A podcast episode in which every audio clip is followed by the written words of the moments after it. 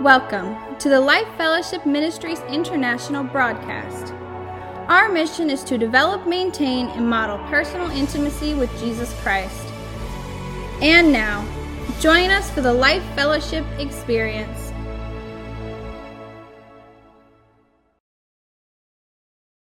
As we go through this week and we celebrate the 4th of July, let's take some time to be thankful and reflect on the blessings that we have.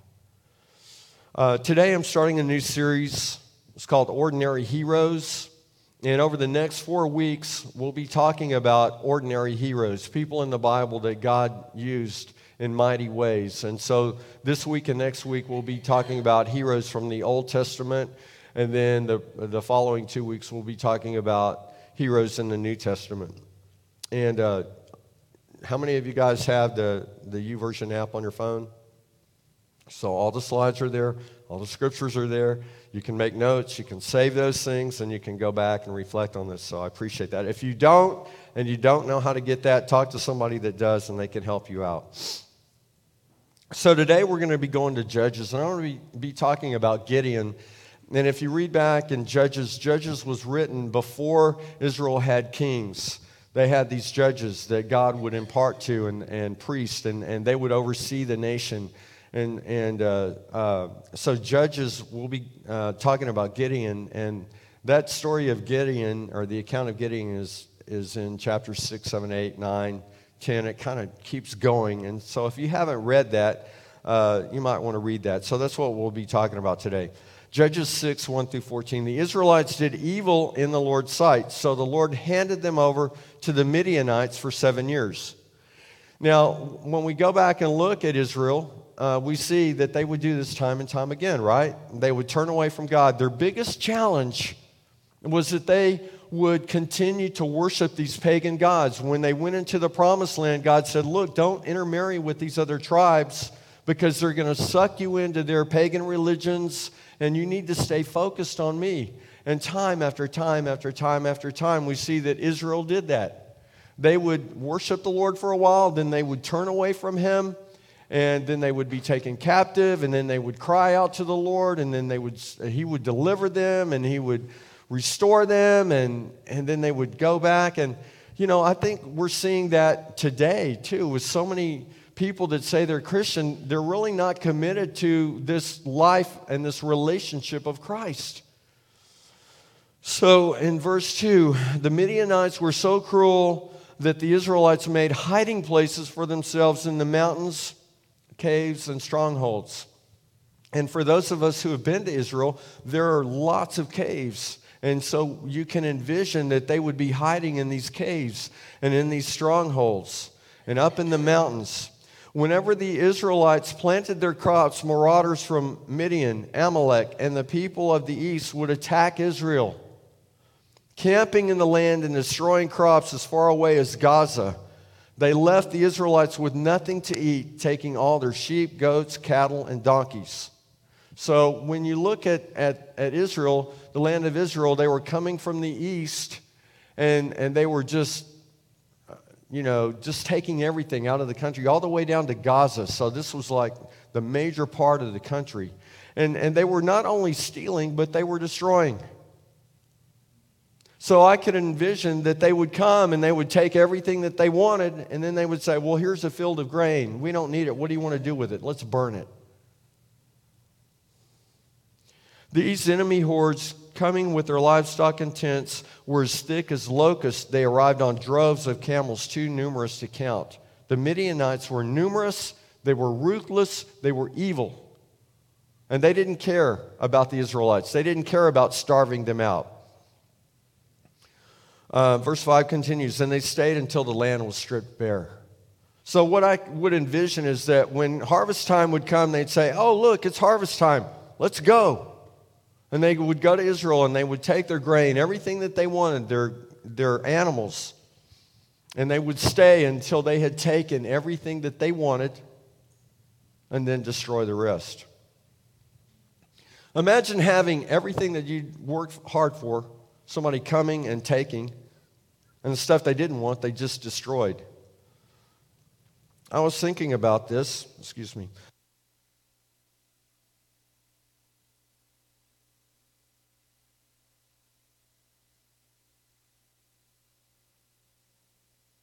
I was thinking about this this past week, and I read that there are 1.45 billion with a B people that live in China. There are approximately 335 million people that live here in the United States. So they have like four times as many people living in China as we do here. And imagine that China comes and they decide, we're going we're to uh, take over America. And I say, well, we're going we're to take 25% of our population and we're just going to move them over to America, 350 million people. And every home, every farm, every military base, every government institution, every hospital, everything was taken over by the Chinese. And we were left stranded. So they pretend they kill every, every, everyone that they didn't want or need, and they, they put us all out to pasture, leaving us without food, without water, without shelter, without transportation, without smartphones, oh, heaven forbid, without video games. Do you think people in America would begin to maybe pray? I think maybe they'd begin to change and say, hey, wait, maybe we need to come back to God? Think about 9 11 when 9 11 happened. People started going to church. Oh, we need to go back to church. We need God. Didn't last very long. So they went, they went back to the normal routines. Oh, we're, we're good, God. I know people that have said, Oh man, would you pray for me? I need a job. Yeah, I'll pray for you, but remember when God provides for you, remember Him. Return to Him what belongs to Him. Stay connected to Him. I get a job. See ya. Bye, God. I'm good. I'll see you at the next crisis. Verse 6 So Israel was reduced to starvation by the Midianites. Then the Israelites cried out to the Lord for help.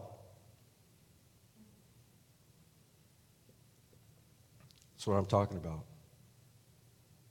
How many people cry out to God only when they get into a jam? And then they expect to have it. How, how can you have a relationship like that? Have you ever known people or had people in your life? Oh, they're your best friend when they need something. And then once they don't need anything, by, hey, how are you doing? Oh, I'm busy. Talk to you later. Hey, how you doing, man? I was just checking on you. Can I use your truck? I'm moving this week. A week later, hey, what's going on? How you, how you doing? Oh, I'm good. Bye. Do we do that with God? Is that the kind of relationship that we have? Some kind of shallow, we'll use you, God, and then when you get us out of a jam, we don't need you any longer? I think that's the history that we saw with Israel. Not a good example. Many people reject the Lord until they are in a crisis. This relationship was never meant to be like a light switch on and off, hot and cold. But we develop this relationship over time. And we see the hand of God move. Our faith is built like a muscle over time as we go through challenges and we see God move not just to get us out of a jam. But we sang about it today about the Lord able to move the mountains. Greater than the mountain that's in front of me. When we sing these worship songs, listen, they're not just cute little songs that we're singing. We're making declarations. We're reminding ourselves, we're reminding our neighbors, we're reminding the host of heaven who God is. And even when we don't see it, He's working. Even when we don't feel it, He's working. Invite Jesus into your life, and, but remain yielded and connected to Him. That is the key. Let's read on in Judges 6 7. When they cried out to the Lord because of Midian, the Lord sent a prophet to the Israelites. He said, This is what the Lord the God of Israel says, I brought you out of slavery in Egypt. I rescued you from the Egyptians and from all who oppressed you. I drove out your enemies and gave you their land. They had a history. They had experience of seeing God do miracles for them. Even their enemies knew about the miracles. Oh, these are the Israelites that are coming. We've heard about their God, how powerful their God is. The Egyptian army was chasing them down, and God split the sea and let them through and then drowned the, the Egyptians. And they're coming into our territory now. Ooh, we need to be fearful because of their God. Judges 6:10 I told you I am the Lord your God. You must not worship the gods of the Amorites in whose land you now live but you have not listened to me. They knew better. Yet they refused to obey. Do you know people that know better? For the sake of their own life for the sake of their marriage for the sake of their family their children and yet choose to disobey to their own demise. Judge six, uh, Judges 6.11. Then the angel of the Lord came and sat beneath the great tree at Ophrah, which belonged to Joash of the clan of Abiezer. Gideon, son of Joash, was threshing wheat at the bottom of a winepress to hide the grain from the Midianites. so we read this. What does this really mean? Okay, so when they would thresh grain, they would put the grain, the stalks or, or the, the heads of grain, generally on a hard surface, and they would either beat it or they would have like a, an animal and, and maybe a, a stand on a board to crush the husk of the grain. Because what we eat is not the full grain. We, there's, a, there's a covering, there's a husk over the seed. And so we need to break the husk off, and the seed is what we eat. And so, as they would do this, they would break the husk off, off the grain. Then they would have winnowing forks. And generally, this was up where there was where you could get a breeze, and they would throw the grain up, and the husk is lighter than the grain, so the wind would blow the husk away, and they would discard it, and that would leave behind the seed, the grain that we would eat, they would make flour out of. Okay, so when you make wine, it's down in a, a press, and it's basically a pit where you crush the grapes. And so it's not designed to be up top where you can get some wind. Well, they couldn't be at, at the, thre- the normal threshing floors because why? Because the Midianites would see them. So they're having to hide so that they can survive. And so Gideon is threshing wheat at the bottom of a wine press to hide the grain from the Midianites.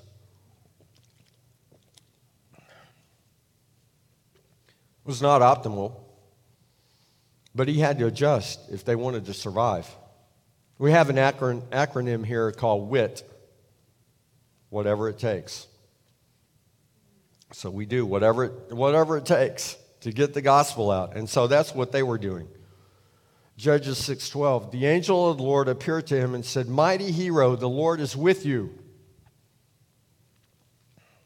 The angel of the Lord sees Gideon as a mighty hero. Probably not how Gideon sees himself. Excuse me. Ah. And this is Gideon's res- response. Sir, Gideon replied, If the Lord is with us, why has all this happened to us? And where are all the miracles our ancestors told us about? Didn't they say the Lord brought us up out of Egypt? But now the Lord has abandoned us and handed us over to the Midianites. Has somebody ever asked you a question and you're like, I'm not even going to respond to that? really? Really, Gideon? Why are you treating us like this? Has it ever crossed your mind that you're worshiping these pagan idols, worshiping Baal and Baal and setting up Asherah poles, worshiping these pagan gods where many times they would sacrifice their children? Really, Gideon? Do I need to answer that? the angel doesn't answer it. Then the Lord turned to him and said, Go with the strength you have and rescue Israel from the Midianites. I'm sending you. He just called him a mighty, mighty man of God, a, a mighty hero. What, is the, what does the word say about you? You're God's masterpiece. You're his prized possession. Sometimes we can talk ourselves down from what God says about us. Talking about ordinary heroes today. People like you and me that God works through powerfully, not because we're so skilled and, and educated and smart and all this thing, but because of God's power working through our life.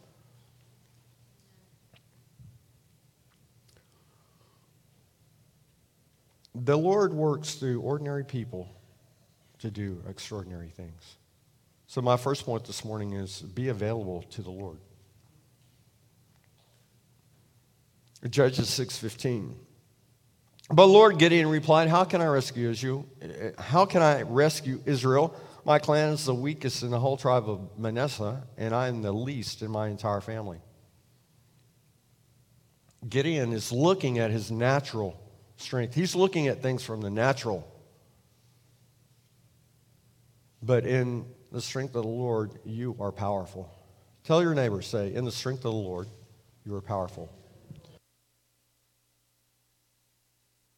When the Lord gives us a job, we can choose to argue or obey.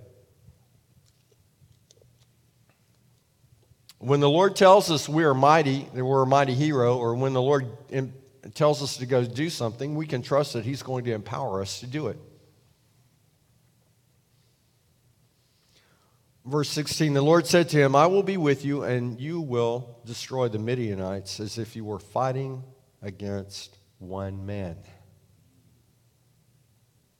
So I'm jumping to my second point here now. The first point is be available. My second point is extraordinary challenges require extraordinary faith. How do we have extraordinary faith?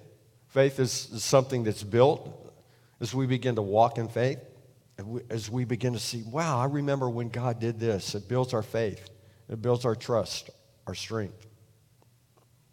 The Lord is gracious to us even when we are lacking in faith. Sometimes maybe we need to pray, Lord, help me in my unbelief. Help me to have greater faith. And when we pray that, the Lord will probably say, okay, let me give you a little test so you can have a testimony, so you can walk in greater faith. So next time around, you can say, oh, yeah, I remember that time we had our house, we wanted to sell our house, and you brought somebody out of the blue to buy our house. There was no sign in the yard. We weren't listed with a realtor. And you brought somebody from the Ukraine to buy. Oh, yeah. I remember the time when you said you were going to place on somebody's heart to buy us a new car. Not once, but twice. Those are the kinds of things that build our faith.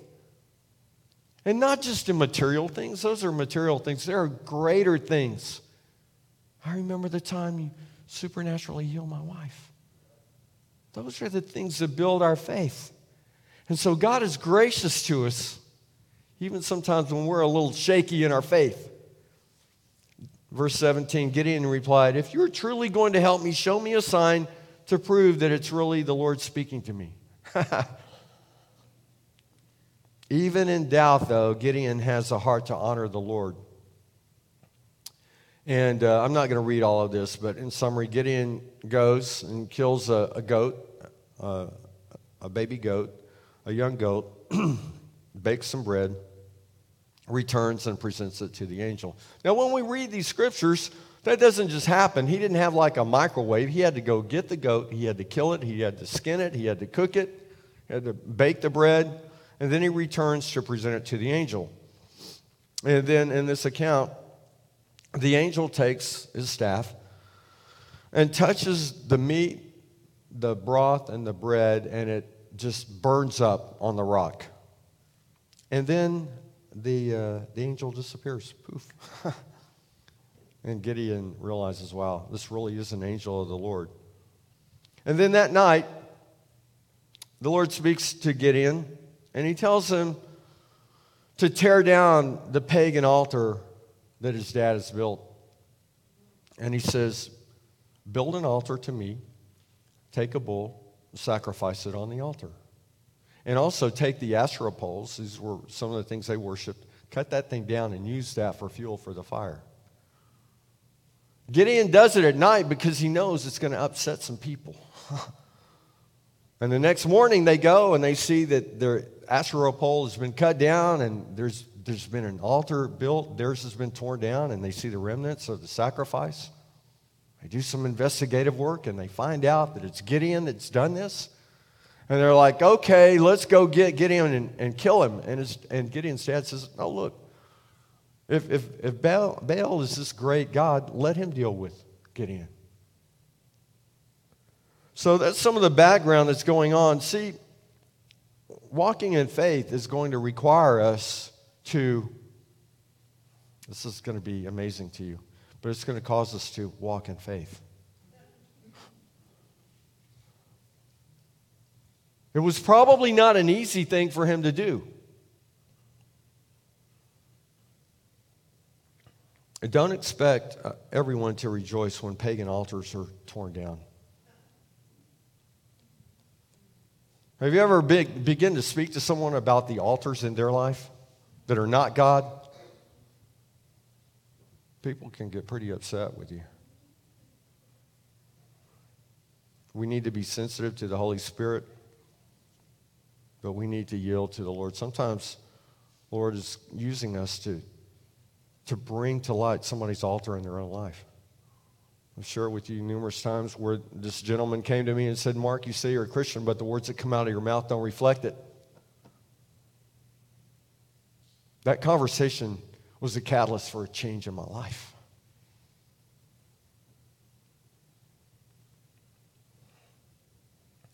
So let's go back to Gideon. The enemies gathered to attack Israel. Gideon, Gideon asked for two more signs from the Lord. Have you ever heard someone say, I want to lay a fleece before the Lord? We're, we're going to talk about where that comes from. Judges 6, 36 through 40. Then Gideon, Gideon said to God, If you're truly going to use me to rescue Israel as you promised, prove it to me in this way. I will put a wool fleece on the threshing floor tonight. Okay, so imagine that it's a, a you know, like a rug maybe of a, of a sheep or something, you know, okay. So, and he says, uh, prove it to me in this way. I will put a wool fleece on the threshing floor tonight. If the fleece is wet with dew in the morning, but the ground is dry, then I will know that you are going to help me rescue Israel as you promised. And that is just what happened. When Gideon got up the next morning, he squeezed the fleece and wrung out a whole bowl of water. Then Gideon said to God, Please don't be angry with me. uh, but let me make one more request. Let me use the fleece for one more test. This time, let the fleece remain dry while the ground all around it is wet with dew. So that night, God did as Gideon asked. The fleece was dry in the morning, but the ground was covered with dew. We should have such a strong relationship with the Lord that we have confidence in hearing Him, hearing His voice, and then responding to Him without having to lay a fleece.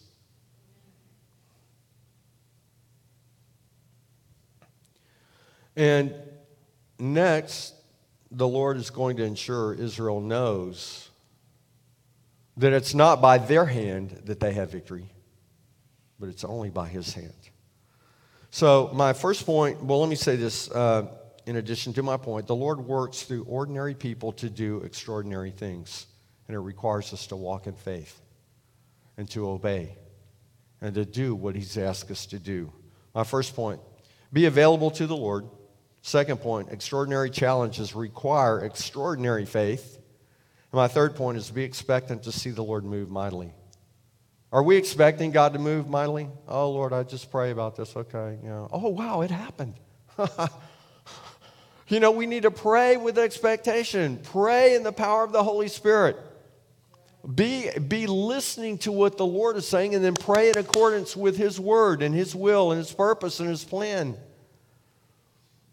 So, a little background on what's about to happen here. Israel's going up against 135,000 warriors. So the Lord, uh, Gideon calls his army together. He has 32,000 men. The Lord says, That's too many. Too many. So it's reduced down to 10,000 men. Okay, still, those are overwhelming odds 10,000 versus 135,000. The Lord says, No, that's too many. Let's reduce it down to 300. and then he tells Gideon, he says, Look, if you're still afraid about going into battle, because the Midianites are down in the valley and uh, Gideon and his team are up here. And he says, Look, if you're still afraid, go down to the edge of the camp.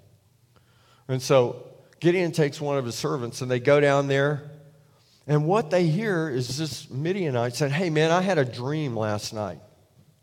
He's telling another Midianite. And he says, What, what happened in your dream? He said, There was this uh, loaf of barley that tumbled down and hit a tent and turned it over and smashed it. And so the guy he was telling the dream to said, Oh, that can only mean one thing Gideon's going to have victory. And so Gideon hears that. What are the chances of that happening, right? I mean, God is so good. He just, you know, just empowers us and encourages us. And so Gideon goes back and he's fired up now. He's like, okay, come on. Come on, boys. Let's go to town. We're going to whip some, some Midianites. Um, I, I, no? Okay. Um, okay, so I really want to, though, but I'm not. Yeah, I am. He was going to go whip some donkey. All right, I said it. Um, so, anyway, they, what they do is they have clay jars with lanterns inside the clay jars so that when they sneak up on them, they can't, they won't be seen with all the light, right? And, and oh, yeah, and they have these big swords. Oh, no, no, they don't have any swords. They have ram's horns. Okay? So let's read on here. Uh, Judges 7, chapter 7 now, verses 16 through 22. He divided the 300 men into three groups and gave each man a ram's horn and a clay jar with a torch in it. Okay, Let's, let's think about this for a minute. You've got 300 men going up against an army of 100, probably at least 135,000 men. And you would think that they need a cannon, a tank, a, a couple of drones or something, right? And they've got these lanterns in a clay pot and a ram's horn. this, this probably in the natural is not looking too good. And then, he, then it, Gideon says, Keep your eyes on me. When I come to the edge of the camp, do just as I do. There's a couple of lessons here. Gideon has to be sure that he's doing what God wants him to do, right? These men have to be trusting Gideon to know that he's hearing from the Lord. As soon as I and those with me blow the ram's horns, blow your horns too, all around the entire camp and shout, For the Lord and for Gideon. It was just after midnight, after the changing of the guard, when Gideon and the hundred men with him reached the edge of the Midianite camp. Suddenly, they blew their ram's horns and broke their clay jars. Then all three groups blew their horns and broke their jars. Then they held these blazing torches in their left hand and the horns in their right hand and they all shouted, A sword for the Lord and for Gideon. Each man stood at his position around the camp and watched as all the Midianites rushed around in a panic, shouting as they ran to escape. When the 300 Israelites blew their ram's horns, the Lord caused the warriors in the camp to fight against each other with their own swords. Even more powerful, the enemy begins killing themselves. Those who were with, uh, those who were not killed fled to places as far away as Beth Shittah near Zerah, Zerah and the border of Abel Meholah and near Tabith. And so I have a map. I can, well, I don't know where my pointer is. Okay. Uh, so up there in the orange and the green is where the, the battle took place, and it said that they, they uh, ravaged the land all the way to Gaza, which is down here. It's not even on the map. So when the Midianites would come from the east, they would come and they would just, you know, go through the entire land, all the way to down here below, uh, close to, uh, well, down below the map. So anyway, um, and, and this is part of the story that, that concludes after where we're ending, but uh, Gideon and, and his men, can you put the map back up? Sorry. Gideon and his men chase those guys all the way down here, and they get to Succoth, and they say, Look, we, we're, we're taking care of these Midianite kings, and would you give our guys some food? Because look, that's, that's probably about, uh, down to Succoth, it's probably about 40 or 50 miles, so it's not like, you know, a mile or two. And so they've been chasing these guys in a battle, and they get to Succoth, and these guys say, Well, when you, when you, get, uh, when you have victory over these two kings, then we'll give you some food. And Gideon says, That'll be too late. We're going to come back and we're going to kick your donkey. Okay. And so then they go to Peniel, and, and the same thing happens. And they say, Hey, you know, will you help us out? And they're like, No, when you, when you have victory, and they say, Okay, we're going to come back and we're going to deal with you. And so they go on. hey, these guys are doing a great job, aren't they? I'm just jerking their chain, yeah. And they're short-handed today, and, and Chantel's helping them. So anyway, thank you guys. So anyway, they followed them all the way down, and then they came back up and they took care of business with those two other communities. So that's just more of the background. Please go back and read uh, Judges 6 through 10, or just read the whole book. I mean, it's good. So the Lord works through ordinary people to do extraordinary things. Be available to the Lord. Extraordinary challenges require extraordinary faith in the Lord. You want to do something great for God? It's going to require faith. But it's going to require us to understand where the power comes from. It's not on our own, it's God working through us. And that's why it's so important that we're sensitive to the Holy Spirit to know what He wants us to do. Go left, go right, you know, whatever direction He's leading us. Be expectant to see the Lord move mightily. Be expecting. When, when the Lord tells you something, be expecting it to happen. When the Lord told me, buy these 13 acres, I was expectant that it was going to happen. And man, things went so smoothly. I called the banker, and he said, I'll have you a, a letter of commitment this afternoon. I'm like, what? Really? And I mean, you know, I'm not going to say we haven't had challenges because the enemy doesn't want us building on that land. But God is working everything out. Even when I don't see it, He's working. Even when I don't feel like it, He's working. So let me, let me close with this. We can negate the Lord's calling on our life. We can. We have a free will. And when the Lord called us to Pioneer Life Fellowship, we could have said no. We wouldn't have lost our salvation. We wouldn't have gone to hell. But we would have missed God's perfect purpose and plan for us. I remember talking with Pastor Don in Corpus, our pastor, and, and he said that when the Lord called him to do the work in Corpus Christi, he said, I was not the first person, I was not God's first choice. I was not God's second choice. That's got to make you feel good, right? Uh, you'll be number three. Couldn't get anybody else to do it. But he was the, he said he was the third person. And you look at what God has done and is doing and will do through that ministry. Pastor Don is the most powerful man alive, aside from Jesus, that I know. He is, he, he is amazing. And through the Fellowship International, I'll share it with you guys last week, some of the, the things that, that we're investing in that ministry and what God is doing. Millions of people are being impacted through that ministry. And we're a part of that because of our financial prayer, our financial gifts, support, and, and also our prayers. And think when, think about when Pastor Don gets to heaven, if he would have said no. Think about when you get to heaven, when we get to heaven, And we say yes. And God says, Look what I was able to do at the sunrise service at the Kemah Boardwalk. Hundreds of people there every year. You guys know, and you're serving, you're working, and you're seeing God move. We don't see the fullness of what God is doing, but we're planting hundreds of seeds that can then plant hundreds of seeds and have a huge impact. And we're investing in these ministries that are touching millions of people. And when we get our building built, who knows what God's going to do? And so we keep praying, we keep believing, we keep pressing in. Yielding to God's calling is not the path of least resistance.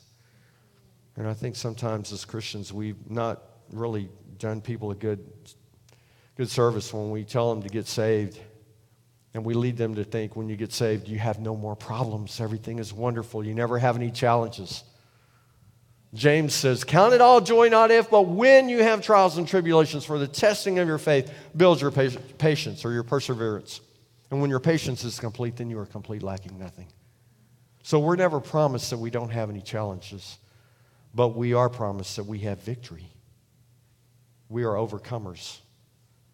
So yielding to our flesh and our sin nature is the path of least resistance.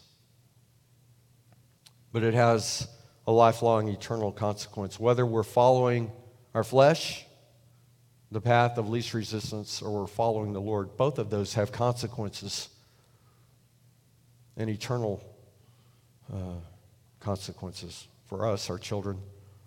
So I'm going to close out with Galatians 5:16. So I say, let the Holy Spirit guide your lives. Then you won't be doing what your sinful nature craves. We're talking about God using ordinary people that we would consider ordinary, but God doesn't necessarily consider us to be ordinary because we have the power of His Holy Spirit living in us. He's entrusted us to go forth and do the ministry to share the hope and the love of Christ with other people. The thing that is most dear to God's heart is people, and He's giving us the power, the anointing, the authority, dominion to go represent Him, be ambassadors for Christ. That's an honor.